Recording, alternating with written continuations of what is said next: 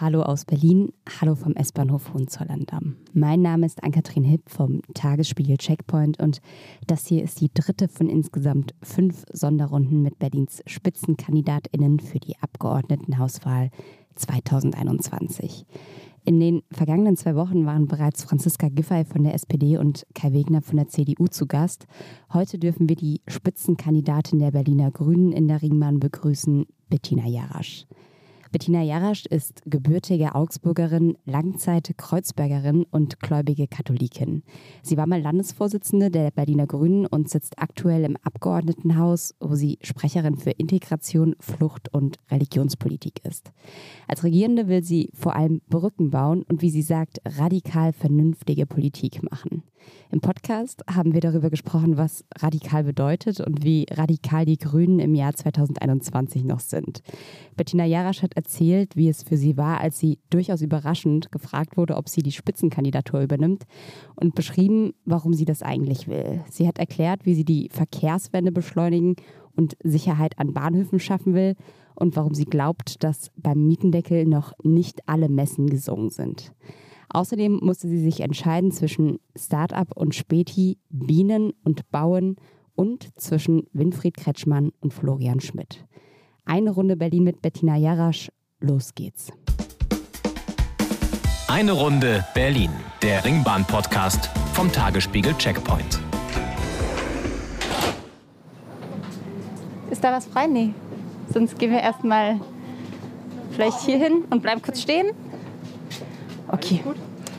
Frau Jarasch, willkommen in der Ringbahn. Schön, dass Sie da sind. Sehr gerne, hallo. Sie haben sich den Hohenzollern-Damm als Startstation ausgesucht. Warum den Hohenzollern-Damm? Aus einem sehr alltäglichen Grund. Wir sind umgezogen vor einigen Wochen und das ist die nächste Station zu meiner neuen Wohnung. Also nicht mehr Kreuzberg? Nein, nein. Nach über 20 Jahren, glaube ich, in Kreuzberg sind wir umgezogen, einfach um... ich habe 2 pubertierende, recht große Söhne inzwischen und es brauchte ein Zimmer mehr, damit die Familie gut zusammenwohnen kann. Und jetzt sind wir dabei, Charlottenburg-Wilmersdorf zu erobern und zu entdecken. Dann können Sie uns ja jetzt bestimmt auch den super Trick verraten, wie man in Berlin eine Wohnung findet.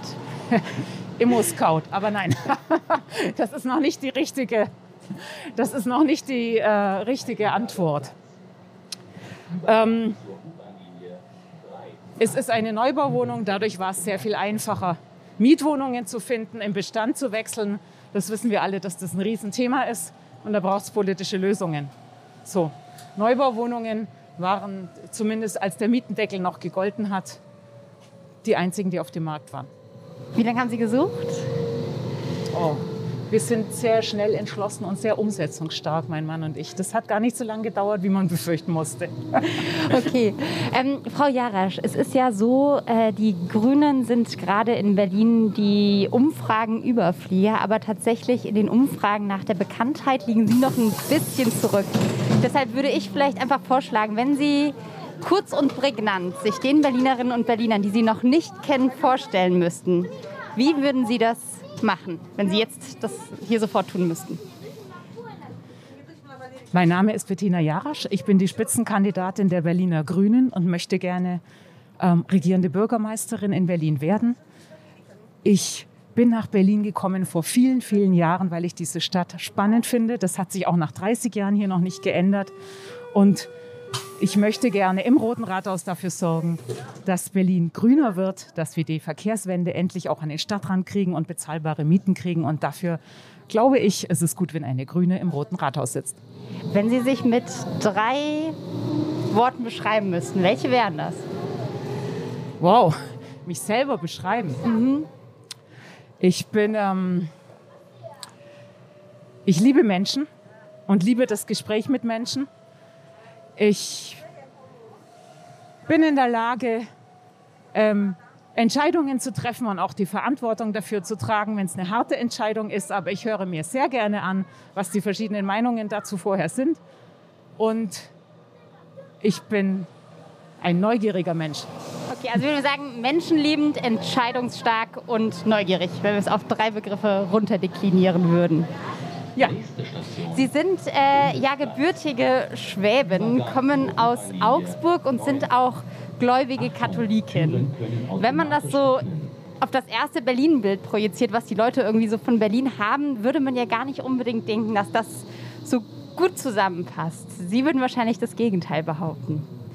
Ich würde sagen, dass Berlin eine Stadt ist, in der über die Hälfte der Berlinerinnen und Berliner nicht in Berlin geboren ist. Und dann fragen Sie mal diese Leute, ob sie sich als Berlinerinnen und Berliner fühlen, dann würde ich sagen, aber ja, aber hallo, natürlich. Das ist ja gerade das Besondere an Berlin. Berlin ist viel, viel offener als andere Städte, auch große Städte in Deutschland. Und das zeigt sich eben auch daran, dass man hier sehr schnell zur Berlinerin werden kann. Das ist zum Beispiel in der Stadt, in der ich geboren worden bin, ganz anders. Da braucht es viele Jahre, bis die Stadtgesellschaft einen akzeptiert. Berlin ist anders. In Berlin gehört man schnell dazu. Würden Sie sagen, dass Sie Berlinerin sind mittlerweile? Ja, also erstens habe ich vor einigen Jahren schon festgestellt, dass ich einen größeren Teil meines Lebens in Berlin verbracht habe, als in der Stadt, in der ich geboren bin. Und dann, und das hat mich am Anfang durchaus überrascht, inzwischen habe ich mich daran gewöhnt, ich treffe in Berlin, obwohl es eine 3,5 Millionen Stadt ist, mehr Menschen auf der Straße, die ich kenne, als in der Fußgängerzone in Augsburg, in der Stadt, in der ich geboren bin, die aber übrigens eine bayerische Stadt ist. Das muss ich vielleicht noch dazu sagen. Wenn man so die typische Schwabenmentalität sich anguckt, ist das ja so schaffe Häusle bauen. Das ist ja so zumindest der Stereotyp, gilt zumindest für Baden-Württemberg. Gilt das auch für die bayerischen Schwaben? Ist das da ähnlich? Ich finde, die bayerischen Schwaben sind anders, deswegen habe ich es ja gerade gesagt, ich bin Bayerin. Aber machen Sie ruhig weiter. Aber würden Sie gar nicht sagen, dass das dann auch Schwaben sind? Also, oder anders gefragt, diese Mentalität, hat die auch in Ihrer Kindheit, hat die Sie auch geprägt? Oder was waren so die Sachen, wo Sie sagen würden, die Sie in Ihrer Kindheit besonders geprägt haben? Was mich vor allem geprägt hat, ist ein Elternhaus, das, in dem immer über alle Fragen, egal ob Gott und die Welt, Politik, die großen Fragen und die ganz kleinen, intensiv diskutiert wurde. Auch sehr offen mit uns 3 Kindern, mit meinen Geschwistern und mir diskutiert wurde. Und ich glaube, das ist das, was mich vor allem geprägt hat. Wenn Sie sagen, über Gott und die Welt diskutieren, Ihre Eltern, waren die auch politisch aktiv? Ich glaube, Ihr Vater war ja auf jeden Fall, hat er ja eine große Papierfabrik, wenn ich das richtig gelesen habe, und hat sich aber auch sozial sehr engagiert, hat, glaube ich, auch eine Stiftung gegründet. Inwiefern waren die beiden auch politisch? Meine beiden Eltern waren Menschen, die davon überzeugt sind, dass man auch was für andere tun sollte, dass man nicht nur auf die Welt gekommen ist, sozusagen, um für sich selber zu sorgen oder um die eigene Familie, sondern dass, wenn man kann, sich auch noch um andere kümmert. Das haben sie beide auf ganz unterschiedlichen Wegen getan und tun sie auch heute noch. Und das freut mich auch sehr und ich glaube, das habe ich geerbt. Aber Politiker sind sie beide nicht geworden und sie bewundern das sehr, dass immerhin eins ihrer 3 Kinder diesen Weg gegangen ist. Finden Sie das gut, ja? Also rufen Sie jetzt auch im Moment Ihre Eltern ab und zu mal an und besprechen mit denen, was gerade so anliegt und fragen da mal um Rat? Ich rufe meine Eltern jede Woche an. Das ist aber völlig unabhängig von meiner Kandidatur. Das ist so, wenn man so weit entfernt von seinen Eltern lebt, muss man sich ja ein bisschen darum kümmern, dass die Beziehung lebendig bleibt. Also klar, wir telefonieren jede Woche. Und es ist so, dass meine Eltern sich wahnsinnig für das interessieren, was wir hier in Berlin vorhaben, wir Grünen, wie es mir dabei geht, was ich in Berlin vorhabe. Es ist eher so, dass ich manchmal sage, Papa, Mama, wie geht's euch denn eigentlich? Erinnern Sie sich noch an den Zeitpunkt, als Sie zu Hause angerufen haben und gesagt haben, Mama, Papa, ich werde jetzt Kandidatin für das Amt der regierenden Bürgermeisterin in Berlin? Ja, erinnere ich mich sehr gut. Wie war das? Was war das für ein Moment?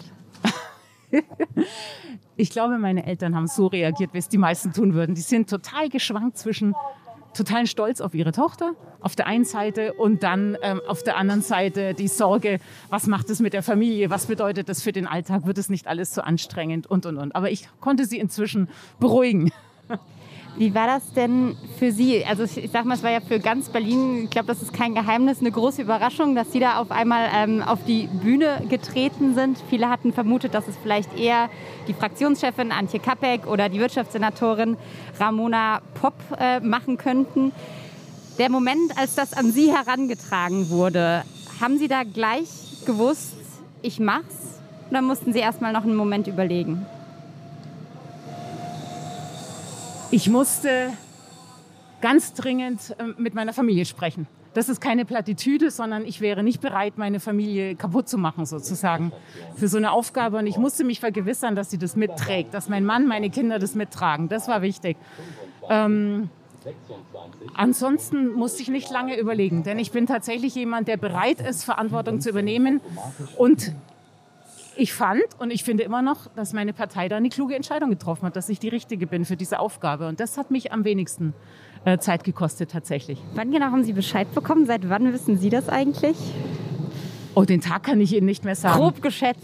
Dein Monat reicht mir. Das war im Sommer letzten Jahres. Also es ist inzwischen schon eine ganze Weile her. Und also ich habe gesehen, Sie wurden öfters in Interviews gefragt, warum Sie eigentlich regierende Bürgermeisterin dieser Stadt werden wollen. Und was mir aufgefallen ist, Sie haben dann ganz oft für Berlin gesprochen oder für Ihre Partei. Also Sie haben gesagt, das ist das Richtige für Berlin für diese Zeit. Oder Sie haben gesagt, Sie sind die Richtige für die Grünen für diese Zeit. Wenn Sie mal so ganz in sich tief hineinhorchen, warum glauben Sie das so sehr wollen? Das hat was damit zu tun, dass man, um es jetzt mal ein bisschen altmodisch auszudrücken, dass ich davon überzeugt bin, dass man seine Talente entfalten soll. Man soll seine Talente nicht unterm Scheffel halten, so, sondern man soll das, was man glaubt zu können, einsetzen. Und zwar aber nicht nur für sich, sondern wie gesagt fürs Wohl des Ganzen. Und ich bin jemand, der führen kann. Und zwar nicht führen in dem autoritären Stil, dass ich sage, so Schluss, basta, hier wird nicht mehr weiter gesprochen, es geschieht, was ich will, sondern so führen, dass ich die Menschen dabei mitnehme und begeistern kann und für ein gemeinsames Ziel versammeln. Und ich glaube, dass es sowas braucht, wenn wir in Berlin gemeinsam, und damit meine ich nicht nur gemeinsam mit den Koalitionspartnern, gemeinsam mit der Zivilgesellschaft, gemeinsam mit der Berliner Verwaltung, die vielen Veränderungen hinkriegen wollen, die wir brauchen werden, damit diese Stadt einen guten Neustart hinlegen kann nach Corona. Das braucht Veränderungen und es ist schön, wenn man so führen kann, dass man Menschen dabei mitnimmt. Und das kann ich. Sie hatten ja 2017 schon mal darüber nachgedacht, die Landespolitik zu verlassen. Sie wollten damals, hatten Sie kandidiert für den Listenplatz Nummer 1 Ihrer Partei für die Bundestagswahl. Das hat nicht geklappt. Warum wollten Sie da aus Berlin weg und warum jetzt doch wieder Berlin? Das war tatsächlich... Da muss ich sagen, war meine Partei auch sehr klug. Denn letztendlich war es so, ich war 6 Jahre lang Parteichefin der Berliner Grünen. Ich hatte mir immer vorgenommen, ich möchte, dass die Grünen mitregieren. Das hatten wir geschafft. Und dann, wir hatten Koalitionsverhandlungen geführt, es gab R2G. Und dann dachte ich, jetzt ist der Moment, wo ich mir eine neue Aufgabe suche und weiterziehe. Und meine Partei hat mir sehr deutlich signalisiert, dass sie das falsch findet, dass sie möchte, dass ich hier Verantwortung übernehme. Ich habe das auch akzeptiert. Ich habe das am Tag nach dieser Listenaufstellung meiner Partei auch gesagt. Ich habe verstanden, ich werde hier bleiben und ich werde hier gestalten. Ja, und jetzt habe ich die Chance, das auch wirklich umzusetzen und nicht nur für meine Partei, sondern für die Stadt. Hatten Sie, ich meine, wahrscheinlich kam es für Sie ja auch relativ überraschend dann doch, dass Sie plötzlich regierende Bürgermeisterkandidatin wurden. Was hatten Sie denn in Ihrem Kopf für Ideen als Alternativen durchgespielt? Oder war das in Ihrem Kopf schon mal vorher präsent, dass Sie dachten, Mensch, vielleicht werde ich das irgendwann mal? Die Kunst besteht doch darin, es ist zu erkennen, wenn einem im Leben eine Chance geboten wird und man merkt, das ist genau das Richtige. Das ist insofern natürlich, bei mir wurde es mir nicht in die Wiege gelegt, was ich mal werden kann. Aber es ist genau das Richtige für mich. Und ich kann nur wirklich sagen, also ich will nichts anderes, garantiert nicht. Ich finde es toll, in dieser Stadt gestalten zu können. Ich bin ausgebildete Redakteurin und ich bin nach Berlin gekommen, auch weil es die spannendste Stadt in Deutschland ist und weil hier Gegensätze aufeinandertreffen, weil es hier ganz viel zu gestalten gibt. Und das hat sich in 30 Jahren nicht geändert, diese Überzeugung. Wir sind jetzt ja gerade, wenn wir mal einen Blick nach draußen werfen, am Tempelhofer Feld, können da jetzt auf die grünen Weiten gucken. Sie haben kürzlich noch mal gesagt, dass die Grünen eine Bebauung des Tempelhofer Felds so lange nicht mittragen würden, wie dieser Volksentscheid so steht, wie er ist, weil die Berlinerinnen und Berliner sich dagegen entschieden haben. Würden Sie denn befürworten, dass es noch mal einen zweiten Volksentscheid gibt, um dieses Ergebnis nochmal zu erneuern, weil es ja quasi diese Frage, ihre Unruhen treibt hier in Berlin und noch nicht so richtig vom Tisch ist? Also, erstens sind Volksentscheide nichts, was man von oben diktiert. Das ist ja gerade das Besondere dran. Ein Volksentscheid muss aus der Bevölkerung selbst kommen. Und dann schauen Sie doch mal, schauen Sie in Ihrem Fall jetzt nach rechts, ich schaue hier mal links aus dem Fenster, diese Weite, die man auf dem Tempelhofer Feld erlebt, die ist wirklich was ganz, ganz, ganz Einmaliges. Und ich bin der Überzeugung, dass wir das einfach mal so lassen sollten, wie es ist. Und ich sage Ihnen auch gerne, warum, weil ich glaube, dass Berlin lebt davon, dass Menschen hierher kommen, weil es hier einmalige Orte gibt, die man sonst nirgendwo findet. Deswegen kommen so viele Menschen nach Berlin, um hier zu leben, aber deswegen kommen auch die vielen Touristinnen und Touristen nach Berlin. Und dieser Ort ist einmalig, und zwar genau, wenn man ihn so lässt, wie er jetzt ist, mit dieser Freiheit, die man mitten in der Stadt atmen kann, mit diesen historischen Städten. Mir hat neulich jemand erzählt, er hatte natürlich vor Corona eine Delegation zu Besuch von internationalen Diplomaten, und es waren Chinesen dabei und es waren Russen dabei und Amerikaner dabei. Man hat sie aufs Tempelhofer Feld geführt, und alle Delegationsmitglieder waren völlig fasziniert, weil sie alle auch etwas gefunden haben auf diesem Feld, was sie an ihre Geschichte erinnert hat. Und was eine Geschichte, die sie mit sich selber verbinden, und sie fanden es einfach ganz unglaublich. Und das kaputt zu machen, das wäre, glaube ich, Unsinn. Und zwar, weil dieses Feld, so wie es ist, einer dieser einmaligen Orte ist, der für ganz Berlin einen Mehrwert entwickeln kann. Mal ganz abgesehen von den Anwohnerinnen und Anwohnern. Und da gibt es ja auch dicht besiedelte Quartiere und Stadtteile rund ums Tempelhofer Feld, wo die Leute eben keinen Garten und keine Datsche haben. Und es super ist, wenn ihre Kinder sich auf dem Feld bewegen können. Aber ich bin auch wirklich davon überzeugt, dass dieses Feld, so wie es ist, für ganz Berlin eine Kostbarkeit ist. Und deswegen bin ich dafür, das zu lassen. Glauben Sie denn, die FDP ist ja die Partei, die ganz gerne, ich glaube, gerade ist es ja so ein bisschen eingeschlafen, Corona-bedingt, wie Sie sagen, aber die gerne diesen Volksentscheid nochmal pushen wollen würden oder pushen. Glauben Sie denn, dass es zustande kommt? Oder sagt das so Ihr Bauchgefühl? Sie haben es ja selber schon gesagt. Es ist ziemlich eingeschlafen. Und ich glaube, das ist kein Zufall, weil man nicht als Partei einen Volksentscheid versuchen sollte herbeizudrücken, sondern Volksentscheide sollten aus der Bevölkerung kommen. Und da sehe ich nicht diese starke Bewegung. So, was ganz anderes ist es, dass die Leute sagen, wir müssen bauen, aber fürs Bauen, das stimmt, wir brauchen dringend Neubau, aber dafür gibt es ganz viele andere Lösungen, die auch näher liegen, als jetzt das Tempelhofer Feld zu bebauen. Und deswegen glaube ich, dass dieser Versuch, da einen Volksentscheid herbeizuführen, einfach nicht fliegt, ganz offensichtlich. Frau Jarasch, wir sind jetzt schon in der Hermannstraße angekommen, und ich würde an dieser Stelle mal unser erstes Spiel einläuten. Das heißt: Eine Station, Entscheidungen. Und das funktioniert so, dass ich Ihnen immer zwei Begriffe zuwerfe und Sie sich für einen entscheiden müssen. Das Gemeine an der Sache ist, es gibt keinen Joker. Das heißt, genau, Sie müssen sich einfach entscheiden. Ich würde einfach mal anfangen mit der ersten Sache, und zwar ist das Berlin Tag oder Nacht? Tag. Berliner oder Pfannkuchen? Pfannkuchen. Weißwurst oder Currywurst?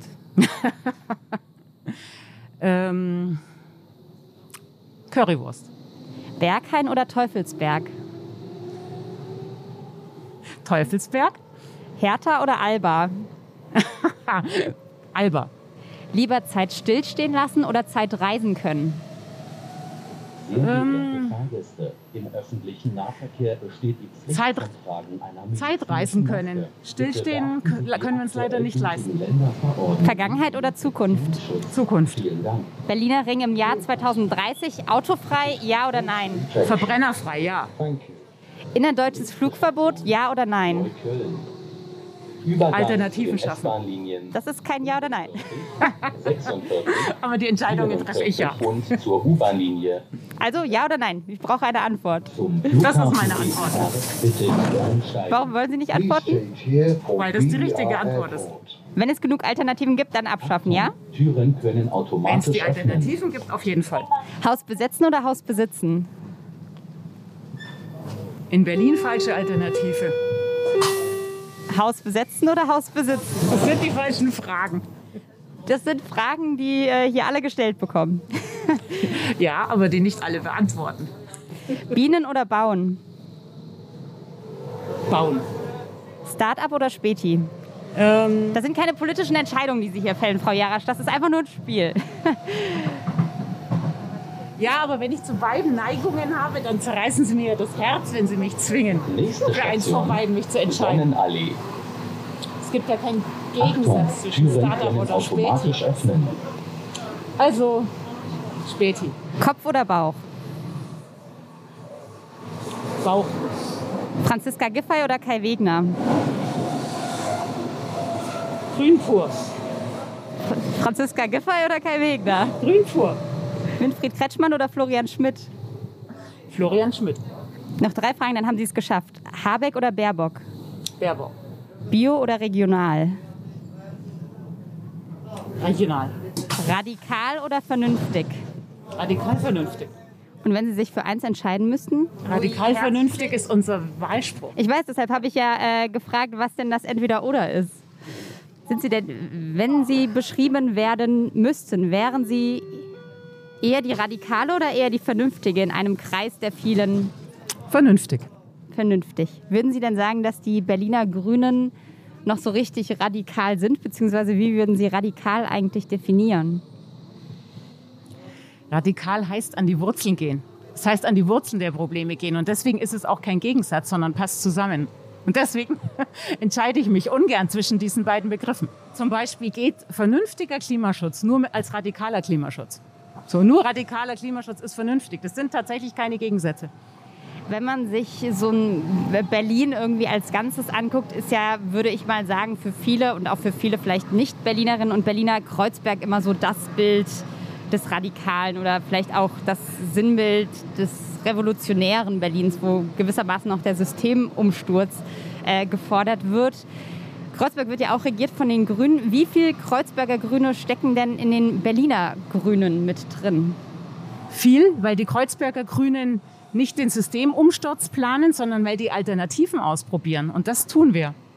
Und das tun wir alle gemeinsam. Wir sind immer die, die einen anderen Weg suchen und auch neue Lösungen ausprobieren. Und das wird in Kreuzberg erprobt. Mehr als in anderen Bezirken, aber um neue Wege für reelle Probleme zu finden. Sie haben ja eben bei der Entscheidungsfrage sich auch für Florian Schmidt im Gegensatz zu Winfried Kretschmann entschieden. Der ist ja auch ein Typ, der, ich sag mal, unkonventionelle Sachen einfach ausprobiert, aber da auch die Gesetzesrahmen bis zum Ausloten irgendwie nutzt. Was halten Sie von so jemandem für die Stadt Berlin? Ist es wichtig, dass jemand auch mal die Grenzen austestet, überschreitet, um dann vielleicht auch Veränderungen zu schaffen? Also ist das was, wo Sie sagen würden, das macht Sinn? Jeder muss sich an Recht und Gesetz halten, der hier politische Verantwortung übernimmt. Und Florian Schmidt ist Stadtrat. Ich sehe aber auch noch nicht, dass er Gesetze überschritten hat. Er geht an die Grenzen und er lotet Dinge aus und er probiert Neues aus. Und er hat dadurch sehr, sehr viel bewegt. Ich glaube, dass wir zum Beispiel in Sachen Vorkaufsrechte, und das bedeutet ja auch immer, die Stadt ein Stück weit zurückzukaufen, ein Stück weit dafür zu sorgen, dass es bezahlbare Mieten auch weiterhin gibt. Das ist ein ganz wichtiges Instrument, dass es die Vorkaufsrechte gibt und dass da jetzt auch Genossenschaften berücksichtigt werden. Das wäre ohne Florian Schmidt, der das am intensivsten von allen Berliner Baustadträten getan hat, wäre das nicht so großes Instrument geworden. Es ist aber ein wichtiges Instrument und dazu gehört natürlich, sich in Konflikte und Kämpfe reinzubegeben. Aber im Rahmen des Gesetzes, selbstverständlich. Mhm. Nun ist sozusagen aus dem Bündnis Grünen in X-Hain sozusagen gerade auch der Vorschlag in die Bundespartei getragen worden, das Wort Deutschland aus dem Wahlprogramm zu streichen. Wie haben Sie die Debatte wahrgenommen? Also den Änderungsantrag habe ich nicht unterschrieben und den hätte ich auch nie im Leben unterschrieben. Denn es ist für mich eine Selbstverständlichkeit, dass Annalena Baerbock über Deutschland reden wird und muss und ganz viel reden will. Schließlich will sie Verantwortung übernehmen. Ganz genauso übrigens, wie ich sehr viel über Berlin rede, wie Sie selbst schon festgestellt haben, denn ich möchte hier Verantwortung übernehmen. Finden Sie das manchmal schwierig an Ihrer Partei, dass man sich in so kleinen Fragen mitunter verliert? Also die Debatte mit dem Indianer, wo Sie darüber gesagt haben, dass Sie als Kind gerne Indianerhäuptling werden wollten, war ja so eine ähnliche Richtung, wo sich vielleicht in Fragen verloren wird, die, sage ich mal, nicht kriegsentscheidend sind für das Land und für die Regierung dieses Landes oder dieser Stadt auch vielleicht. Das ist eine Debatte, die nicht unbedingt von meiner Partei länglich geführt worden ist, sondern vor allem in den Medien, muss ich sagen. Und tatsächlich wünsche ich mir einen sehr viel entspannteren und gelasseneren Umgang mit diesen Fragen. Denn hier geht es um einen achtsamen Umgang mit Sprache. Und das finde ich wirklich eine relevante Frage in einer vielfältigen Gesellschaft. Die Rassismusdebatten der letzten Jahre sollten uns das alle gelehrt haben, dass es auch eine Frage von Sprache ist. Natürlich nicht nur, aber auch. Aber mehr ist es, wenn es um Sprache geht, mehr ist es eben auch nicht. Und das heißt, wenn jemand einen Begriff verwendet, so wie es auch mir passiert ist, der bestimmte Gruppen von Menschen verletzt, dann kann ich sagen, so wie ich es getan habe, okay, alles klar, das wusste ich nicht, dann verzichte ich auf den Begriff und weiter im Text. Das ist die Art von Umgang, die ich mir eigentlich dafür wünsche. Und ich weise mal darauf hin, dass wir gerade am Treptower Park vorbeigefahren sind, was auch uns zu vielen spannenden Themen führt. Ich sag's nur. Sie können gerne ein Thema aufmachen. Ich könnte hier an jeder Station, glaube ich, Themen aufmachen, die hier gerade passieren. Die Autobahn wird doch hier in der Nähe lagen oder soll weitergebaut werden. Soll nach jetzigen Planungen erstmal genau am Treptower Park enden. Und ich möchte als eine der ersten Amtshandlungen übrigens mit einer neuen Bundesregierung und sehr in der Hoffnung, dass wir dann einen grünen Verkehrsminister oder Verkehrsministerin haben im Bund, darüber verhandeln, dass der nächste Bauabschnitt endgültig gestrichen wird. Denn der würde ja, das würde eine Betonschneise mitten durch ein dicht besiedelte Stadtquartiere, Friedrichshain und Prenzlauer Berg, bedeuten. Und dann können wir anfangen, und auch das müsste man mit dem Bund verhandeln, mal endlich drüber zu sprechen, wie man diese Autobahn sinnvoll beenden kann. Das ist ja ein Projekt aus einer Zeit, als man noch versucht hat, eine autogerechte Stadt zu bauen. Ist aus heutiger Sicht völlig aus der Zeit gefallen. Und was sinnvoll sein könnte, wäre zum Beispiel ein Rückbau, der bedeutet, dass sich die Autobahn am Ende zu einer Bundesstraße, in eine Bundesstraße verjüngt und verwandelt. Das würde bedeuten, man kann sie wenigstens auch überqueren mit einer Ampel. Man kann einen geschützten Radweg daneben setzen und man würde Platz gewinnen. Und vor allem, dass der Verkehr würde sich viel sinnvoller einfädeln, denn im Moment laufen wir auf ein völlig ungelöstes Stauproblem am Treptower Park und vor der Elsenbrücke zu, wenn dieser Abschnitt zu Ende gebaut ist. Sie selbst fahren kein Auto mehr, richtig? Sie haben es, glaube ich, war das kaputt und deshalb haben Sie es beiseite gelegt und dann gemerkt, es geht auch ohne? Ja, das sehen Sie, man braucht manchmal auch einen Anstoß, um alte Gewohnheiten, liebgewordene Gewohnheiten zu verändern. In unserem Fall war es tatsächlich so. Wir hatten immer noch ein Auto und ich habe schon lange gesagt, ja, aber das wird dann unser letztes Auto sein. Das hat uns tatsächlich einen Unfall, nicht einen Unfall, sondern der Motor ist einfach zusammengebrochen. Es hat dann diesen äußeren Anstoß gebraucht. Wir haben beschlossen, dass wir kein neues mehr anschaffen und ich bin total froh, das Auto los zu sein, weil es viel bequemer ist, ohne Auto unterwegs zu sein. Ich sage aber auch dazu, wir wohnen innerhalb des S-Bahn-Rings, den wir hier gerade befahren. In der neuen Wohnung auch wieder sozusagen. Ja, und das bedeutet, hier gibt es zum Beispiel genügend ÖPNV-Anschlüsse, es gibt einen dichten Takt und es gibt genügend Sharing-Anbieter. Also Carsharing-Anbieter, und das ermöglicht mir meinen Alltag, wenn ich mal nicht mit dem Fahrrad fahre, was sowieso mein liebstes Verkehrsmittel ist, tatsächlich mein liebstes Verkehrsmittel ist, das ermöglicht mir meinen Alltag zu leben. Ich weiß aber auch, dass es am Stadtrand anders aussieht in manchen Lagen, und das ist deswegen meine Priorität für die nächste Legislatur, dass wir diese Möglichkeit, ohne eigenes Automobil zu sein, dass wir die an den Stadtrand bringen, und da ist sie noch nicht. Sie haben ja gerade schon gesagt, dass Sie selbst am liebsten mit dem Fahrrad unterwegs sind. Ich fahre auch viel Fahrrad in Berlin und ich muss sagen, ich fühle mich nie so richtig sicher. Ich weiß nicht, wie es Ihnen geht, aber ich bin letztens wieder die Heerstraße, das war, glaube ich, so mein Horrorfahrt bis jetzt. Leipziger Straße ist auch immer unschön, weil da einfach die Autos sehr, sehr eng an einem vorbeifahren. Fühlen Sie sich mit dem Rad sicher auf Berlins Straßen aktuell? Torstraße, Leipziger, Heerstraße, könnte ich noch ein paar dazufügen. Die in Spandau kenne ich natürlich gut, weil ich da ja auch schon Wahlkampf gemacht habe und viel unterwegs bin. Ja, ich kenne dieses Gefühl, wenn man gerade auf dem Fahrrad so richtig merkt, wie der Nacken steif wird, wenn man den LKW von hinten ranrollen hört, weil man einfach Angst hat, dass er einen womöglich beim Rechtsabbiegen erwischt. So, klassische Situation. Und wenn man Kinder hat, dann ist diese Angst noch mal größer, vor allem wenn die Kinder anfangen, alleine unterwegs zu sein. Ist ja bei Ihnen wahrscheinlich gerade so das Alter, oder? Bei Ihren Kindern jetzt, dass die... Meine Kinder sind schon eine ganze Weile unterwegs. Stockhoher Straße. Jetzt müssen wir gerade mal das Ticket rausholen. Achtung, ja, kein Problem. So, Dankeschön. Ich hole einmal auch gerade. Ja. Dankeschön. So, jetzt wurden wir unterbrochen. Ihre Kinder sind schon eine ganze Weile allein mit dem Fahrrad unterwegs. Nee, die sind lieber mit dem ÖPNV unterwegs. Ah, okay. Das hat auch ein bisschen damit zu tun, dass wenn man im Basketball spielt im Verein, dass dann die Trainingsplätze, je älter man wird, und die Hallen sind auf die ganze Stadt verteilt. Also das würden sie wahrscheinlich mit dem Fahrrad nicht mehr hinkriegen. Nein, dieses Verkehrssicherheitsthema ist ein riesengroßes, und das ist auch eins der Dinge, die unsere Verkehrswende, also die wir unbedingt hinbekommen müssen. Unsere Vision ist ja, dass es keine Verkehrstoten mehr in Berlin gibt. Und dem kann man sich anwenden. Und da gehören, die gute Nachricht ist, das sind gerade die Maßnahmen, die nicht viele Jahre brauchen, sondern die man entschlossen angehen kann. Das sind Kreuzungssicherungen, sichere Fußgängerüberwege, geschützte Fahrradstreifen. Und an Kreuzungen kann man dafür sorgen, dass eben zum Beispiel, dass es getrennte Lichtsignale, Ampelsignale gibt, also dass die Fahrradfahrer früher losfahren können, damit sie nicht übersehen werden und. Also es gibt eine ganze Menge von Möglichkeiten, wie man Verkehrstote vermeiden kann. Und das ist mir ein sehr, sehr wichtiges Anliegen tatsächlich. Wenn Sie sagen, dass das Maßnahmen sind, die relativ schnell umgesetzt werden können, fragt man sich natürlich, warum ist es nicht schon längst umgesetzt, wenn Sie doch eine grüne Verkehrssenatorin gerade haben, der das ja bestimmt genauso am Herz liegen müsste. Das tut's auch. Der liegt's auch am Herzen. Wir haben in dieser Legislatur erstmal sehr viele Grundlagen geschaffen. Beispielsweise mit einem Mobilitätsgesetz, das überhaupt erstmal sicherstellen musste, dass eben der Fußverkehr, der Radverkehr Vorrang, der ÖPNV übrigens auch Vorrang hat vor dem Autoverkehr. Das ist ja eine ganz wichtige Grundlage, die man auch braucht, um sowas, um zum Beispiel Radstreifen zu bauen, statt eines Autostreifens. So, das waren die Grundlagen, aber Sie haben völlig recht, ich teile diese Ungeduld, dass das alles schneller gehen muss. Dafür entwickle ich übrigens auch gerade Vorschläge, wie das in der nächsten Legislatur auch noch schneller gehen kann.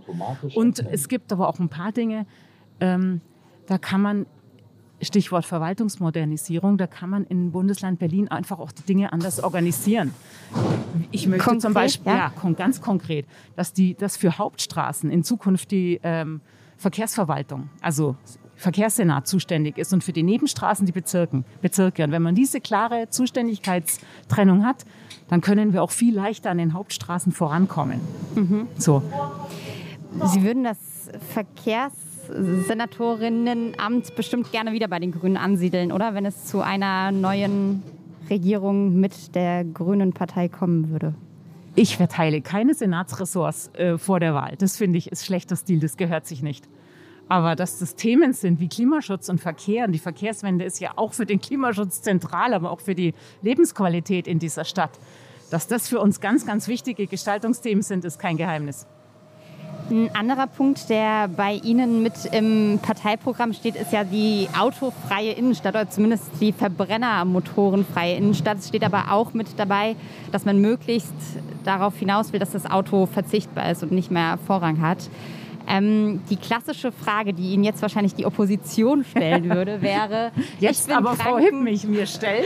Ich bin Krankenschwester in Marzahn-Hellersdorf, arbeite bei der Charité und muss nachts zu meinem Nachtdienst. Angenommen, dieses Verbrennermotorenverbot, vielleicht sogar das ein ganzes Automotorenverbot kommt.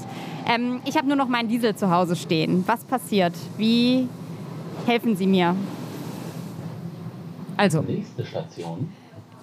ich erstmal, indem ich Ihnen ganz grundsätzlich sage, so geht besser, dass wir den motorisierten Individualverkehr beenden wollen aus Klimaschutzgründen und dass wir auch, weil wir den Raum ja anders verteilen wollen und müssen, mehr öffentlichen Raum für andere Zwecke brauchen, auch sagen, dass es deutlich weniger Autos in Berlin gibt. Aber ich sage Ihnen genauso deutlich dazu, dass wir sehr genau wissen, wir Grünen, dass es immer noch Menschen geben wird, die auf ihr Auto angewiesen sind. Sei es wegen Schichtarbeit, sei es, weil es mobilitätseingeschränkte Menschen sind oder wenn man was zu transportieren hat, beispielsweise Handwerker mit ihren ganzen Gerätschaften und. Das wissen wir, das respektieren wir, dass es solche unterschiedlichen Lebenssituationen gibt und dafür finden wir auch Lösungen. Das haben wir auch jetzt schon, als das Thema beispielsweise Schichtdienst und Pflegekräfte ja schon mal hochgepoppt ist vor kurzem, haben wir auch dafür ja kurzfristig Lösungen gefunden. Das werden wir auch weiterhin tun. Für Ausnahmen wird es immer eine Möglichkeit geben. Und ansonsten werden wir auch den Umstieg auf Elektroautos beispielsweise für die, die es eben brauchen, fördern. Und auch da setze ich drauf, dass dann demnächst aus dem Bund noch deutlich mehr kommt, wenn die Grünen mitregieren. Denn das spielt ja schon zusammen, Bund und Land. Wenn Sie sagen, Platz für Ausnahmen muss es immer geben, wie konkret kann das denn dann geregelt werden? Also stellen Sie sich das so vor, dass die Leute, die zum Beispiel Schichtdienst haben, die vielleicht Polizisten sind, Sanitäter, was auch immer und da unterwegs sein müssen, zu einer Nachtschicht müssen, dass die dann Anträge stellen können? Oder wie ist das sozusagen pragmatisch dann umzusetzen? Wir haben uns jetzt erstmal darauf verständigt mit unseren Koalitionspartnern, dass es überhaupt eine Zero-Emission-Zone gibt. Also im Moment diskutieren wir noch darüber, ob wir es vielleicht hinkriegen, da auch noch eine Jahreszahl dahinter zu setzen. Das ist die Diskussion, die wir gerade führen.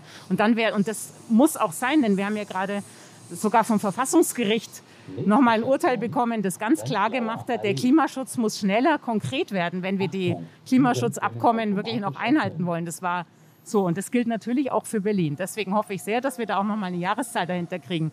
Und die Zahl, die wir anstreben, ist 2030. Das bedeutet von jetzt aus gesehen 9 Jahre Zeit, um sich darauf einzustellen, auf das, was danach kommt. Und was danach kommt, heißt erstmal keine Verbrennermotoren mehr in der Innenstadt. Außer für die es keine anderen Lösungen gibt. Das heißt, können Sie sich sowas mit Anträgen vorstellen? Oder einfach nur, dass man sozusagen so eine Idee bekommt, wie das theoretisch aussehen könnte?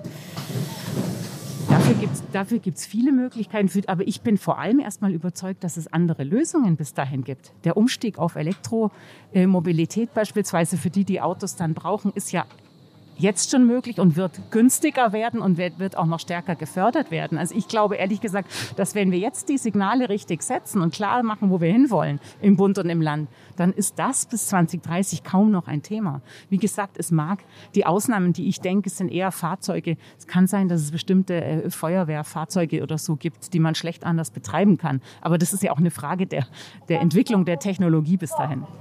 Sie haben ja das große Ziel, was super schwer, glaube ich, zu erreichen ist, dass Berlin 2035 klimaneutral sein soll. Ich glaube, für Deutschland ist aktuell das Ziel auf 2045 gesetzt. Das heißt, Berlin soll noch 10 Jahre schneller sein. Und die Grünen, die argumentieren ja dann ganz viel mit allem, was das auch für Vorteile für die Stadt bringt, was natürlich auch Vorteile bringt. Jeder findet es erstmal gut, wenn die Luft sauberer ist, weniger rumstinkt, wenn man mehr Platz hat, wenn die Schmetterlinge glücklich sind und wenn wir wissen, dass wir eine Welt haben, die auch noch für unsere Enkel und Urenkel existiert. Das stellt ja sozusagen wahrscheinlich erstmal niemand in Frage. Was ich mich so ein bisschen frage ist, da hinten dran steckt ja wahrscheinlich auch ein riesengroßer Kraftakt, wo auch einfach klar sein muss, dass jeder Einzelne sein Verhalten irgendwie umstellen muss, weil sonst wird das nicht funktionieren. Können Sie da einmal kurz sagen, wie wollen Sie die Menschen, die vielleicht nicht jetzt gerade schon grün wählen, davon überzeugen, dass sie da mitmachen müssen? Also sei es in den kleinen Sachen, vom Auto weggehen, lieber regional kaufen als die Avocado aus Südamerika, sei es den Lichtschalter ausmachen. Also in all diesen kleinen Dingen, dass sich die Leute auch einfach in ihrem Alltag wirklich umstellen müssen. Sie haben recht, es ist ein riesengroßer Kraftakt. Ich glaube aber nicht, dass es am Ende die einzelnen Menschen alleine für sich entscheiden können, sondern es ist schon sehr entscheidend, welchen Rahmen wir politisch setzen und was wir politisch bereit sind zu tun. Wo wir investieren, in was wir investieren oder nicht investieren, wofür wir unser Geld ausgeben, das werden sehr entscheidende Fragen sein. Ich finde es völlig falsch, die ganze Verantwortung für den Klimaschutz sozusagen einzelnen Menschen aufzulasten. Die können natürlich durch ihr Verhalten dazu was beitragen. Und die gute Nachricht ist, gerade in Berlin, wenn man sich hier umschaut, die Menschen sind ja viel, viel weiter zum Teil als die Politik. Wir sind ja, die Menschen steigen von sich aus auf andere Verkehrsmittel um und wollen das auch und auch nicht nur aus Klimaschutzgründen. Also ich zum Beispiel fahre vor allem Rad, damit ich mich täglich wenigstens ein bisschen bewege und nicht nur in Räumen mit Neonlicht und klimatisierter Luft im Sitzen aufhalte den ganzen Tag. Ja? Also die benutzen andere Verkehrsmittel, ernähren sich anders, es entsteht, kaufen anders ein, das passiert ja, und wollen auch anders wohnen und leben. Und da entsteht gerade ein riesiger Bewusstseinswandel, den auch nicht wir Grünen allein angestoßen haben. Da haben die Fridays for Future viel dafür getan. Ich glaube, da hat sich einfach wirklich ganz grundlegend was geändert. Wobei es wahrscheinlich trotzdem immer noch eine Bubble ist, oder? Also ich würde jetzt sagen, so in meiner Generation der jungen Leute, die irgendwie am OSI studiert haben, da wird das wahrscheinlich vielen so gehen. Ich glaube aber nicht, dass das berlinweit schon so angekommen ist, oder? Würden Sie das anders sehen? Also diesen Bewusstseinswandel, das erlebe ich ganz anders. Das merke ich eigentlich in allen Gesprächen und wirklich quer durch die Generationen. Das kann durchaus sein, dass es andere Motive gibt. Das ist ein bisschen, was Sie selber gerade so schön gesagt haben, unsere Enkel und Urenkel. Den wollen wir auch noch eine Welt hinterlassen, die lebenswert ist. Das ist sehr schön gesagt. Für Sie selber ist das wahrscheinlich noch eine total abstrakte Vorstellung, Enkel und Urenkel zu haben. Das ist für Sie in Ihrem Leben noch sehr weit weg. Aber wenn ich mit Wenn ich mit alten Berlinerinnen und Berlinern spreche, dann sagen die das sehr konkret. Die kennen ihre Enkel schon. Und dann ist die Motivation, denen eine lebenswerte Welt zu hinterlassen, viel, viel konkreter vielleicht, als wenn Sie ganz abstrakt sagen, Enkel und Urenkel. Und ich wünsche Ihnen natürlich ganz viel Enkel und Urenkel, aber ich nehme an, es ist vergehen noch ein paar Jahre bis dahin. So, und das ist bei alten Menschen aber anders. Und deswegen sind es, so erlebe ich das zumindest eher, zum Beispiel eher alte Menschen, die mir sowas sagen wie, ja, es geht doch gar nicht mehr nur um uns, es geht ja auch um unsere Enkel oder so. Und die sagen das sehr konkret. Trotzdem muss man doch ehrlich sein, dass es schon auch was mit Verzicht zu tun haben wird, oder? Weil so ein Wandel ist immer auch ein Kraftakt. Das ist nichts, was ein Ist-Zustand, den kann man fröhlich aussitzen. Ein Wandel ist immer auch mit Arbeit verbunden. Ein Wandel ist mit Veränderung, mit Arbeit verbunden, mit Veränderung. Ich glaube, viel entscheidender ist es, das, was ich vorhin gesagt hatte, diese Gewohnheiten aufzugeben, die manchmal auch, die man aus Bequemlichkeit oft auch nur mit sich herumschleppt. Ganz ähnlich, wie das bei uns war mit unserem Auto.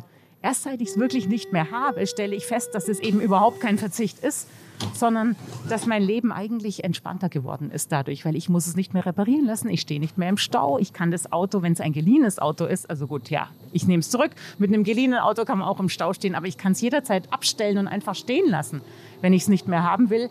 So. Und es hat also große Vorteile, das habe ich aber vorher auch nicht gewusst, bevor ich es einfach mal angefangen habe. Und insofern werbe ich tatsächlich dafür, dass wir eher mal auch sehen, was diese Veränderung an Vorteilen bringen kann, und zwar an Vorteile an Lebensqualität.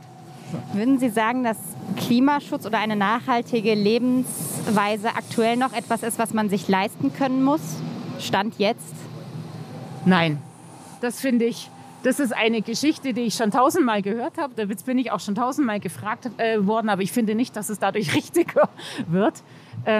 Denn wenn man sich mal anguckt, also nehmen wir jetzt nur mal die Umweltbelastung durch Autos oder so, ja, also klimaschädliche Feinstaub, CO2-Ausstoß und so weiter, das ist ja an den großen Hauptstraßen viel schlimmer als in den ruhigen Nebenstraßen. Und wer wohnt an den großen Hauptstraßen? Die Menschen, die wenig Geld haben. Das heißt, die sind durch die Umweltverschmutzung viel stärker belastet als andere.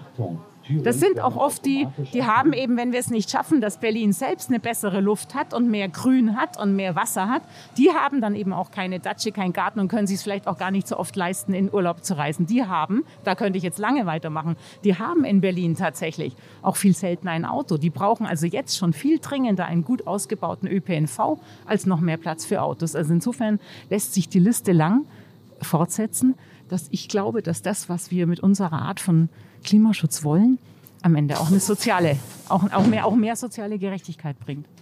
Im Zweifel, wenn ich mir ein Biofleisch kaufe, ist das deutlich teurer als eine billige Fleischwurst, und auch der vegane Käse ist teurer als der herkömmliche Gouda. Also allein im Supermarkt macht es doch schon einen Unterschied. Ja, stimmt. Auch daran arbeiten wir ja. Und ich sage mal so, man muss jetzt nicht unbedingt zu den einkommensärmsten Bevölkerungsgruppen gehören, um sich zu überlegen, ob man jetzt jeden Tag unbedingt ein Filet isst oder so. Das ist völlig klar. Aber das sind ja am Ende auch alles Dinge, die kann man unterstützen. Man kann aber auch die Schwerpunkte auf was anderes setzen. Also ich sage nochmal ausdrücklich, ich will unterstützen, dass der Umstieg leichter ist. Das bedeutet auch, dass wir dafür sorgen, dass es gutes Bioessen gut verfügbar ist, auch für Menschen mit wenig Geld. Das tun wir eben da, wo wir es direkt beeinflussen können. Also beispielsweise ist das Schulmittagessen ja in dieser Legislatur nicht nur kostenlos geworden, sondern wir Grünen haben dafür gesorgt, dass es trotzdem der Bioanteil erhöht wurde. Das heißt, es ist ein biologisches, gutes Essen, das die Schülerinnen und Schüler jetzt bekommen, unabhängig vom Einkommen ihrer Eltern. Das sind die Stellschrauben, an denen wir drehen können. Und da können wir auch noch mehr machen, in Krankenhäusern beispielsweise, weil es zum Gesundwerden nämlich wirklich wichtig ist, dass man nicht nur irgendwie isst, sondern wirklich gute, gesunde Dinge isst. Das sind die Stellschrauben, an denen wir drehen können. Und an denen werden wir drehen. Ich will jetzt nochmal einen kompletten Themenwechsel machen, und zwar nochmal mehr in Richtung die Frage, wie geht es, wo fahren wir eigentlich gerade? Ist auch in Westhafen sind wir gerade. Haben Sie eine Geschichte zu Westhafen zu erzählen, Frau Jarasch? Was verbinden Sie mit dem Westhafen? Damit verbinde ich tatsächlich, aber dann bleiben wir bei dem Thema, das wir schon diskutiert haben, die spannende Idee, ob wir es nicht auch schaffen können, den Verkehr, und zwar gerade auch Wirtschaftsverkehr, noch viel stärker auch aufs Wasser zu verlegen und auf die Schiene zu verlegen. Das heißt, es gibt noch ganz viele nicht eingelöste Möglichkeiten bei dem, was wir als Verkehrswende bezeichnen. Aber ich will es mal dabei belassen, weil ich glaube, Sie wollen auf ein paar andere Themen noch raus. Ich wollte noch mal sozusagen auf die aktuellen Umfragewerte der Grünen zu sprechen kommen, die ja wirklich gut sind. Würden Sie sagen, die Grünen sind schon sowas wie eine Volkspartei mittlerweile? Wir sind eine breit aufgestellte Partei und das gilt auch in dieser Stadt. Wir sind eine Partei, die immer stärker auch in allen Bezirken Berlins vertreten ist und wächst. Das freut mich sehr, denn ich möchte, dass wir alle Lebenswirklichkeiten in Berlin ernst nehmen. Diese Debatte über Volkspartei oder nicht, entschuldigen Sie, wenn ich Ihnen das so sage, aber das sind so die typischen Feuilleton-Debatten. Das sind auch Debatten, mit denen sich, glaube ich, CDU und SPD sehr intensiv auseinandersetzen, ob sie jetzt noch Volkspartei sind oder nicht. Ja, das ist dann deren Problem. Sie haben 2011, als Sie frisch zur Landeschefin gewählt wurden, gesagt, wir müssen uns auch mit so spießigen Themen wie saubere Straßen beschäftigen. Da habe ich mich gefragt, was sind denn noch so die anderen spießigen Themen, die Sie als spießig abstempeln würden?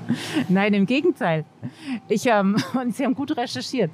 Ich finde dieses Thema total wichtig, deswegen habe ich es ja gesagt. Also insofern will ich das überhaupt nicht abstempeln, denn für mich gehört es ganz groß zu dem, was ich gesagt habe, einer lebenswerten Stadt dazu.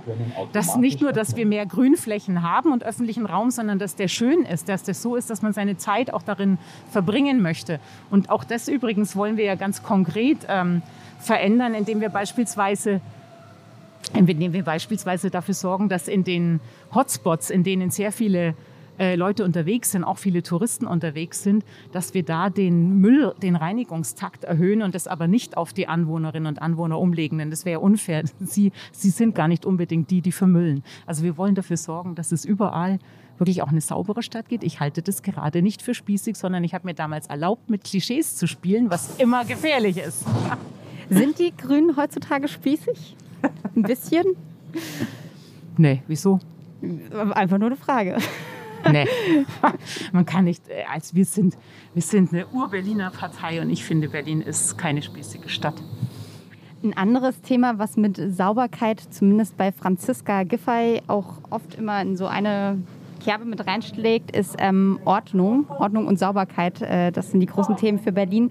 Wie sehen Sie aktuell die Rigaer und die Görlitzer Straße, also die Problembären, würde ich jetzt mal sagen, in Berlin, die sich seit Jahren nicht lösen lassen? Das ist ja auch sozusagen unter grüner Bürgermeisterinnenhand. Der Senat hat es aber auch nicht so richtig hinbekommen, da irgendwie durchzugreifen. Wie nehmen Sie die Lage da wahr? Also ich weiß nicht genau, was Sie jetzt mit Görlitzer Straße meinen. Ich nehme Görlitzer Park. Görlitzer Park. Okay. Also dann sage ich mal, der Drogenhandel ist ein Problem. Ist ein Problem, das man auf Landesebene mit den bisherigen Mitteln offensichtlich schwer lösen kann. Ich habe nicht gehört, dass Frau Giffey was Besseres vorgeschlagen hat, als das, was Ihr Innensenator Andreas Geisel bisher versucht hat. Der frühere Innensenator hat es mit einer Null-Toleranz-Politik im Görlitzer Park versucht und ist krachend damit gescheitert. Der hat mit großem Polizeiaufgebot Razzien veranstaltet und 2 Stunden später war alles wie vorher. Letztendlich muss man den Drogenhändlern das Handwerk legen, wirkungsvoll. Und das gelingt eben schlecht, wenn man am Ende immer nur die kleinen Dealer vor Ort zu greifen kriegt. Das ist das Problem. Wir haben es hier mit organisierter Kriminalität zu tun. Und insofern finde ich es gut und richtig, dass wir jetzt eine ständige Polizeipräsenz im Görlitzer Park haben. Das haben wir in dieser Koalition schon getan. Und der Rest ist eine Frage von internationaler Politik und von Entkriminalisierung. Wie wir Grünen das ja schon lange sagen. Also wenn es zumindest die weichen Drogen auch legal in lizenzierten Abgabestellen zu kaufen gäbe, würde das dem Drogenhandel die Geldquellen austrocknen. Und das muss man tun. Organisierte Kriminalität bekämpft man am allererfolgreichsten dort, wo es ihnen am meisten wehtut, indem man ihnen nämlich die Geldquellen nimmt. Das heißt, Sie würden davon ausgehen, dass wenn man sozusagen in der nächsten Legislaturperiode gucken würde, dass in Berlin Gras oder Haschisch frei rausgegeben werden kann, dass sich damit dann die Probleme im Görlitzer Park lösen? Wir haben schon einige Versuche in diese Richtung unternommen. Auch das ist eine Sache, da braucht es bundespolitisch ein paar andere Weichenstellungen. Aber ja, ich glaube, dass eine nicht wohlgemerkt Entkriminalisierung, das bedeutet eben, dass es eine lizenzierte Abgabe gibt und dass man sich konzentriert auf die Bestrafung der Dealer, nicht der Konsumenten. So, das ist jetzt, um es ganz kurz zu fassen, es wäre das, was ich unter Entkriminalisierung verstehe. Das würde tatsächlich helfen. Können wir als Land nicht alleine machen, würde helfen und ist übrigens was relativ Konservatives. Denn ich habe vor vielen Jahren für die Drogenbeauftragte der rot-grünen Bundesregierung gearbeitet und die hat damals schon mit großen Städten, denn das Problem ist ja kein neues Problem des Drogenhandels, die hat damals schon nicht nur mit den Bürgermeisterinnen und Bürgermeistern dieser Städte, sondern auch mit der Polizei vor Ort zusammengearbeitet und alle haben damals schon gesagt, ja, Repression alleine bringt überhaupt nichts, weil das bedeutet nur, dass sich dann der Drogenhandel halt als an einen anderen Ort verlagert oder dass für den einen verhafteten kleinen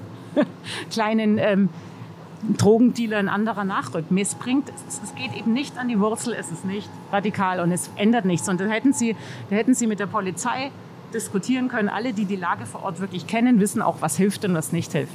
Was würde in der Rigaer Straße helfen, Ihrer Ansicht nach?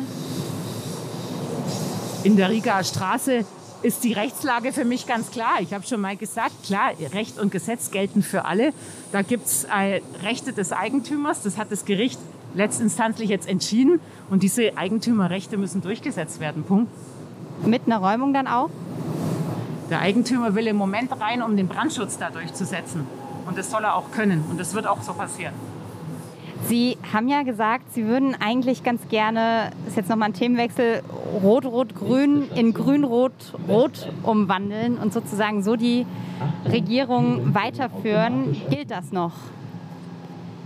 Wir haben eine klare Präferenz für eine Fortführung der Koalition unter grüner Führung und das gilt auch immer noch, ja. Franziska Giffey, würden Sie in dem Sinne auch weiter voll vertrauen oder finden Sie es falsch, dass sie Ihr Amt als Familienministerin abgegeben hat und trotzdem als Regierende weiter kandidiert? Den Schritt, den sie getan hat, ich denke, der war überfällig, aber mehr möchte ich dazu nicht sagen. Aus Fairnessgründen oder? Ich sag mal so, es interessiert mich nicht. Was mich interessiert, ist, wie wir dieses Land verändern können. Was wir tun können, um nach Corona neu zu starten. Was wir tun können, um die Wirtschaft nachhaltig aufzustellen, um die Verkehrswende hinzukriegen, um das Klima zu schützen, um bezahlbare Wohnungen in dieser Stadt hinzukriegen. Das ist das, was mich interessiert. Und in diesem Sinne freue ich mich auf einen fairen Wahlkampf und eine faire Auseinandersetzung darüber. Und der Rest ist das Problem der SPD und nicht unseres. Noch eine andere Frage zur SPD. Sie haben ja jetzt auch schon in mehreren Runden mit den SpitzenkandidatInnen zusammengesessen und man hat ja immer so ein bisschen gemerkt, dass sich Frau Giffey und Herr Wegner verbrüdert, verschwestert haben und so ein bisschen sich die Grünen als Feind auserkoren haben, zumindest im Parteienwahlkampf. Wie nehmen Sie das wahr? Ist das was Ihnen komisch aufstößt, so während die Grünen eigentlich ja noch mit der SPD in einer Regierung sitzen? Also ich glaube, mir stößt es weniger komisch auf, als es vermutlich vielen SPD-Wählerinnen und Wählern und Mitgliedern aufstößt, ehrlich gesagt. Denn die denken sich ja auch, hä? Sind wir nicht immer noch in einer Koalition? Aber, also wie soll ich sagen, Feindschaft. Mit dem Wort habe ich es nicht so schnell und Feindschaft fände ich jetzt auch schwer übertrieben. Das ist eine Entscheidung, die offensichtlich Franziska Giffey und Raed Saleh getroffen haben, dass sie ihre Partei da so CDU-nah aufstellen. Ob das die richtige Entscheidung ist, ich wiederhole mich, das ist nicht unser Problem. Sie vertrauen aber darauf, dass sozusagen, wenn es tatsächlich an eine Regierungsbildung kommen würde, dass die SPD sich dann doch wieder vielleicht ein Stückchen nach links zurückrutscht, damit das gut funktionieren kann. Nächste Station. Messe Nord, ICC. Ich vertraue darauf, dass die SPD am Ende das Richtige für diese Stadt tut. Und ich werbe dafür, dass Grün-Rot-Rot eine super Option ist, um diese Stadt in Zukunft zu gestalten. Ich habe jetzt hier noch ein paar LeserInnen-Fragen, die uns eingeschickt würden. Obwohl ich gerne zu Messe Nord und ICC auch noch was sagen würde, wo wir gerade gelandet sind. Sie dürfen auch gerne, wenn Sie sich kurz und knackig fassen, dürfen Sie auch gerne 2 Sätze zu Messe Nord ICC sagen.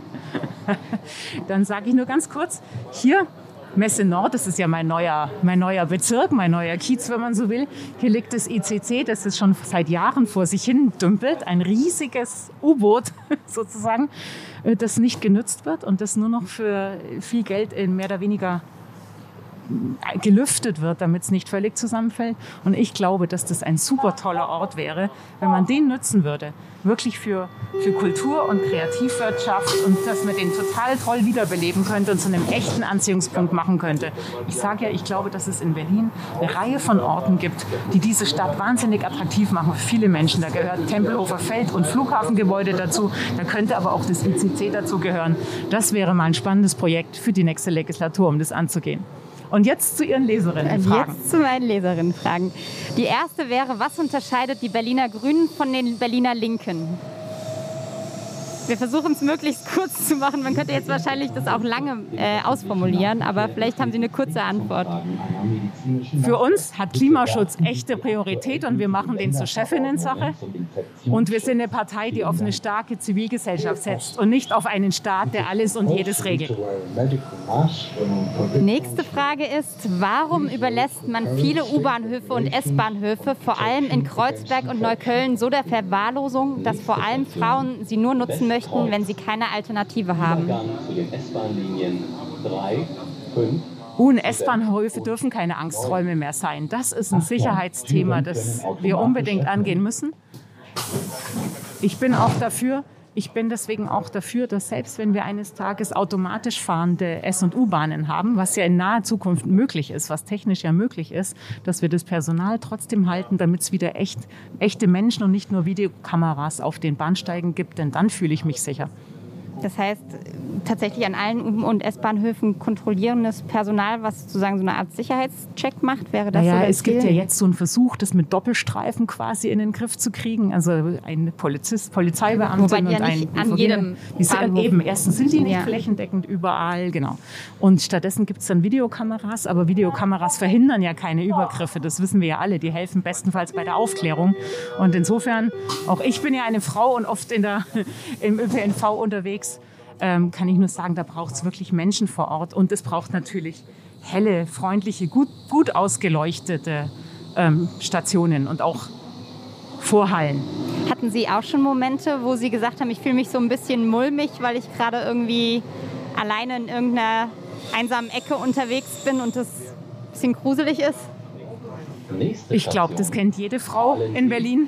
Man kennt es auch, es kennt wahrscheinlich auch jede Frau, dass man dann erstmal, wenn man heil angekommen ist, mit SMS sich meldet und sagt, bin heil angekommen, ihr müsst euch keine Sorgen machen. Damit muss Schluss sein. Nächste Frage wäre, was wollen Sie gegen die immer weiter steigenden Mieten in Berlin tun? Oh, alles, was hilft. Und alles, was hilft, sage ich ausdrücklich so, weil es da keine einfache Lösung gibt, sondern weil das nur was wird, wenn wir wirklich jedes Instrument, das wir haben, sehr, sehr entschlossen anwenden. Und dazu gehört mal mindestens, dass wir alles tun, um Mieten bezahlbar zu halten, denn die Mieten und dass wir zusätzlich so viel Neubau, so viel Neubau wie möglich hinkriegen und zwar von den Richtigen, die da bauen müssen, nämlich den Gemeinwohlorientierten. Eins von beiden alleine wird aber nichts helfen. Das heißt, man würde so eine Art Checkliste haben, wo Sie sich verpflichten, das zu fairen Preisen später zu vermieten und keine große Rendite einzufahren und dann dürften die Also Checkliste bauen. Klingt ein bisschen zu schwach. Also da braucht es schon was Verbindlicheres. Erklärung, ja. Genau. Ja, aber ich erwarte, die Immobilienunternehmen in dieser Stadt ich habe mit sehr vielen gesprochen in den letzten Wochen und Monaten. Natürlich, weil ich meine, bezahlbare Mieten ist eins der Megathemen in dieser Stadt und wir haben einen Volksentscheid, der vielleicht gleichzeitig mit dem Wahltag kommt und ich habe mit vielen Immobilienunternehmen gesprochen, die mir alle immer versichern, dass sie sich sozial verantwortlich fühlen für ihre Mieterinnen und Mieter und dass sie sich auch für Berlin verantwortlich fühlen. Und das muss man dingfest machen. Das möchte ich einfordern, aber wirklich auf eine verbindliche Weise, auf die sich dann auch alle verlassen können, auf die sich die Mieterinnen und Mieter auch berufen können, falls dann diese Vereinbarungen doch nicht halten sollten. Ich glaube, im Wahlprogramm der Grünen steht, 50% gemeinwohlorientiertes Wohnen will man schaffen. 50% nette Vermieter gibt es wahrscheinlich nicht, oder? Das ist nicht nur eine Frage der Vermieter, das ist tatsächlich auch eine Frage des Neubaus beispielsweise und der Frage, wer eigentlich in dieser Stadt bauen darf. Und ich sage ganz ausdrücklich, Wir werden Anreize schaffen und die fördern und unterstützen, die gemeinwohlorientiert sind. Das heißt, die sich langfristig verpflichten, auch bezahlbaren Wohnraum zu schaffen, den auch langfristig bezahlbar zu lassen und ökologisch zu bauen. Und die kriegen von uns auch zusätzliche Möglichkeiten. Und die kriegen auch nur Grundstücke. Wir sind jetzt schon da, aber vielleicht können wir noch kurz uns draußen hinstellen, damit das jetzt nicht so abrupt abbricht. Aber Frau Jarasch, das Bauen wird ja allein wahrscheinlich nicht reichen. Man muss ja wahrscheinlich schon auch gucken, dass man von denen, die jetzt schon was haben, auch was einfordert. Deutsche Wohnen und Co. enteignen, sind die Grünen ja nicht ganz dagegen, aber auch nicht mit dieser Zahl mehr als 3000 Wohnungen ganz dafür. Wie ist da Ihre persönliche Meinung? Muss man das im letzten Zweifel dann enteignen? Auch mit diesen 3000 Wohnungen, mit dieser Zahl so? Also ich teile erstmal die Analyse der Initiative Deutsche Wohnen enteignen, nämlich dass wir es mit einem spekulationsgetriebenen Immobilienmarkt zu tun haben, bei dem eben auch viele der üblichen Mittel nicht mehr greifen und die Mieten explodieren. Ich teile auch das Ziel, nämlich dauerhaft bezahlbaren Wohnraum, Betonung auf dauerhaft bezahlbaren Wohnraum zu schaffen. Unsere Antwort dafür ist der gemeinwohlorientierte Wohnungsmarkt, den wir mit vielen verschiedenen Mitteln, also mit Bau, mit Rückkauf und auch mit Regulierung hinkriegen wollen und mit verbindlichen Vereinbarungen. Dieses rein quantitative Vergesellschaftung mit einer bestimmten Grenze, also dieses Mittel, das die Initiative vorgeschlagen hat, sehen wir skeptisch, auch deswegen, weil es da sehr viele, sehr, sehr offene Fragen gibt und wir auf gar keinen Fall jetzt hier nochmal Erwartungen wecken wollen, die wir dann nach dem Wahltag enttäuschen müssen. Das möchte ich nicht machen. Wie beim Mietendeckel so ähnlich, dass da nicht nochmal eine Hoffnungsblase zerplatzt. Sozusagen. Beim Mietendeckel sind aber noch nicht alle Messen gesungen, wenn ich das mal sagen darf. Ich habe gerade fürs Bundeswahlprogramm meiner Partei einen Änderungsantrag eingebracht, dass wir wollen, dass es im Bundesmietrecht, denn das ist ja jetzt entschieden, dass das Mietrecht eben Bundessache ist, das hat das Gericht ja jetzt geurteilt, dass wir im Bundesmietrecht eine Öffnungsklausel hinkriegen, dass für Städte und Länder mit einem angespannten Wohnungsmarkt, so wie wir den in Berlin haben, eben ermöglicht wird, die Mieten zu stoppen oder auch zu deckeln. Und ich bin zuversichtlich, dass wir das hinkriegen. Also da sind noch nicht alle Messen gesungen. Glauben Sie denn, das ist mit dem Parteivorsitzenden Habeck möglich, der explizit gesagt hat, er hält vom Mietendeckel eigentlich nichts? Der hält nichts von dem bundesweiten Mietendeckel und da würde ich ihm sogar zustimmen, denn natürlich sind die Situationen hier in Flächenstaaten und in Großstädten sehr unterschiedlich und man braucht keinen bundesweiten Mietendeckel. Man muss den Ländern, die so wie das Land Berlin echt ein Problem haben, Möglichkeiten an die Hand geben und das erwarte ich allerdings von einer grün mitregierten Bundesregierung. Ich habe jetzt noch so 3 Schlussfragen für Sie. Vorher würde ich Sie allerdings noch fragen, Sie waren ja auch mal Journalistin. Welche kritische Frage würden Sie sich denn noch selbst stellen? Ich soll mir selbst eine kritische Frage stellen. Vielleicht eine, die Ihnen noch nicht gestellt wurde. Frau Jarasch, wofür brennen Sie denn noch? Sie reden ja immer nur über Klimaschutz, Verkehrswende und bezahlbares Wohnen. Frau Jarasch, wollen Sie das mal beantworten? Sehr gerne. Ich möchte unbedingt hinkriegen, dass diese Stadt wieder dieses Lebensgefühl zurückbekommt, das Berlin eigentlich ausmacht. Nämlich dieses lebendige, vielfältige, quirlige und vibrierende Lebensgefühl, das man in Berlin hat.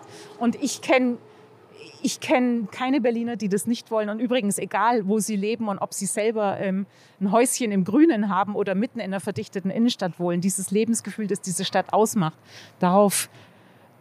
danach sehnen wir uns alle und ich möchte, dass wir das nächste Jahr hinkriegen und zwar mit einem richtigen knalligen Neustart für die Berliner Kultur. Denn niemand verkörpert dieses Lebensgefühl anders als die Kultur, sondern da rede ich von Hochkultur, von Konzerten in Schrebergärten bis hin zu Clubs. Das gehört alles zu Berliner und im Karneval der Kulturen, das gehört alles zur Berliner Kultur. Haben Sie das Gefühl, dass dieses Lebensgefühl mit Corona so ein bisschen verloren gegangen ist oder untergetaucht ist? Naja, sicher. Das ist doch das, woran die meisten Menschen leiden und was die meisten Menschen vermissen. Und zwar unabhängig davon, ob sie sonst mit Corona auch noch natürlich ganz andere Probleme haben, Angst haben vor dem Verlust des Arbeitsplatzes oder um die Gesundheit ihrer Liebsten bangen.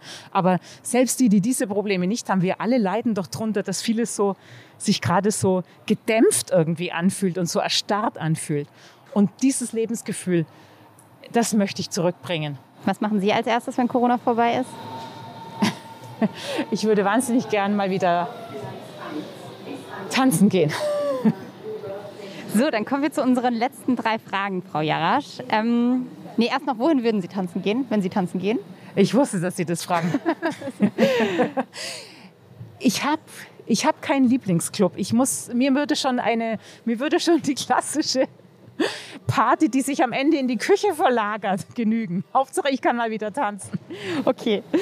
So, die erste Frage. Sie werden Berlins nächste regierende Bürgermeisterin und haben am Tag Ihres Amtseintritts genau eine Executive Order. Also Sie dürfen eine Sache veranlassen, egal wie utopisch sie sein mag. Es muss jetzt kein konkretes Gesetz sein, es kann alles sein. Was würden Sie veranlassen?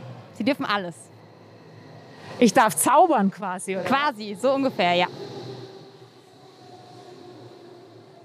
Dann würde ich mit einem einzigen Schwung meines Zauberstabs, mit meiner Executive Order, aber das ist jetzt wirklich Utopie, dafür sorgen, dass wir so ein dichtes Schienennetz haben, überall in Berlin und bis hinaus ins Brandenburger Umland, dass wir mit einem Schlag keinen Pendelverkehr mehr haben und alle Leute in 20 Minuten überall sind, wo sie hinwollen. 20 Minuten, okay. Ja. Das, Sie haben gesagt, ich darf zaubern. Klar. Ist gut. Die nächste Frage wäre, im Jahr 2026 zieht der Tagesspiegel Bilanz Ihrer Regierungszeit. Wie lautet die Überschrift?